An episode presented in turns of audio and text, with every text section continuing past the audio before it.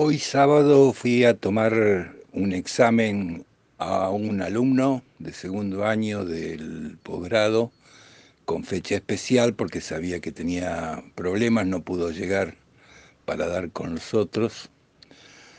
Es una alumna que grande, que vive, vive sola, en realidad tiene un hijo discapacitado que crió ella sola, de, ahora tiene 25 años el hijo, hipoacúsico de nacimiento, epiléptico severo y con desórdenes neurológicos que se autoinflige daños corporales.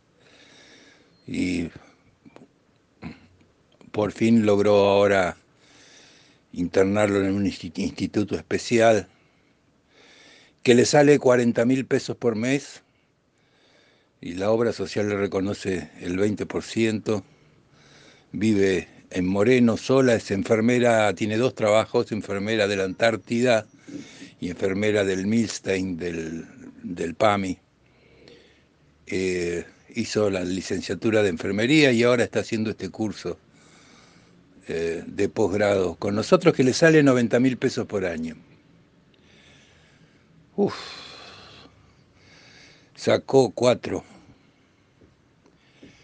pero cuando terminó me dijo, eh, yo sé que tendría que haber rendido más, pero estoy orgullosa de haber podido hacer este curso con usted.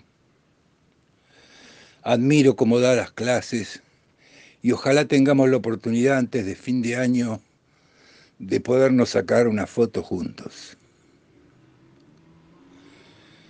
Yo entonces la abracé fuerte mientras ella se descargaba en llanto porque sentía que estaba abrazando humanidad. Qué camino tan desparejo, la angustia cerca y mi niño lejos.